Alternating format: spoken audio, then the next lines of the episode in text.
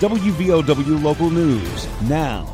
State of West Virginia's trial against opioid manufacturers Teva Pharmaceuticals and Allergan Finance LLC ended Wednesday with an out of court settlement totaling $161.5 million. I'm Aaron Stone. That story ahead.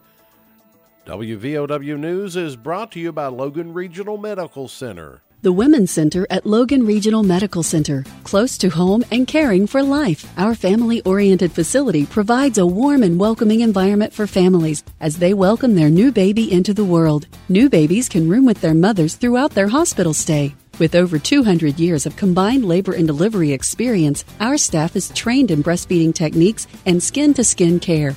Experience our care at Logan Regional Medical Center's Women's Center, delivering the best, close to home. State Attorney General Patrick Morrisey announced a settlement between the state and Teva Pharmaceuticals and Allergan Finance LLC to Mercer County Circuit Judge Derek Swope at the beginning of the trial Wednesday morning. The lawsuit alleged the opioid manufacturers violated state law with marketing strategies to oversupply West Virginia with their products, which allegedly helped fuel the opioid epidemic. The lawsuit alleged the companies concealed misconduct, mischaracterized, and failed to disclose the serious risk of addiction, overstated the benefits of chronic opioid therapy, and promoted higher dosage amounts without disclosing inherently greater risks. Settlement negotiations with manufacturers were ongoing during the trial that lasted six weeks. The state produced 54 witnesses and 630 documents over the course of the trial. The state previously settled out of court for $99 million last month with a third defendant, Johnson & Johnson subsidiary Janssen Pharmaceutical, an amount more than double the national settlement proposal of 48 million. West Virginia was the epicenter of the opioid epidemic and I thought that the formula to fix the problem should reflect the intensity.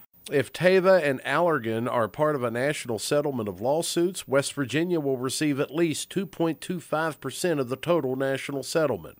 According to the terms of the settlement, the state will receive $134.5 million over the length of the agreement to be distributed to cities and counties that have signed up as part of the West Virginia First Distribution Program. The other $27 million of the settlement will be paid by Teva in shipments of the overdose reversing drug Narcan to the state. Morrisey said the state has now taken in a total of $296.5 million in lawsuits against opioid manufacturers, including $10 million from McKinsey, $26 million from Endo Pharmaceuticals, the $99 million from Janssen Pharmaceuticals, and $161,531,000 combined from Teva and Allergan.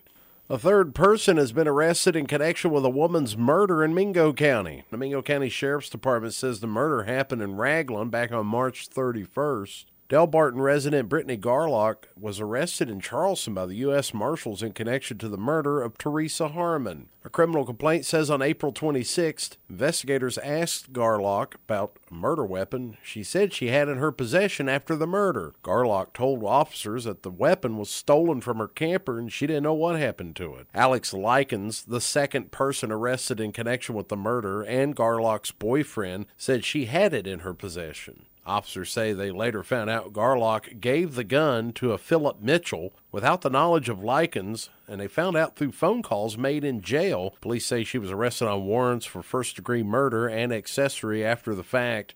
The original suspect, Chase Prater, is the nephew of the victim. Active cases of coronavirus went up by 20 patients, according to the latest update from the West Virginia Department of Health and Human Resources. There are now 2,256 active cases of the virus across the Mountain State. The state DHHR reported 734 new infections of the virus today. Nine additional deaths were also reported bringing the state's death toll to 6,942 fatalities. And Governor Jim Justice canceled this week's coronavirus briefings as he is receiving treatment for possible Lyme disease. Governor's office announced Wednesday that Justice began feeling ill after events Monday in Wheeling and Blacksville. He tested negative for the coronavirus, but Justice said his condition is nowhere near 100%. Justice tested positive for the coronavirus back in January.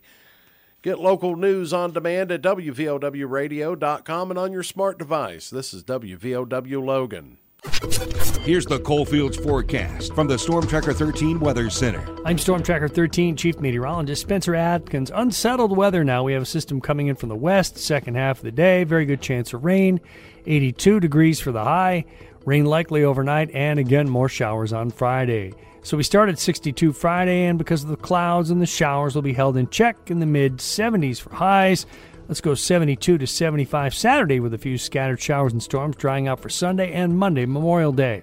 I'm 13 News Chief Meteorologist Spencer Atkins. Listen throughout the day or click on tristateupdate.com for more weather information from the Storm Tracker 13 Weather Center.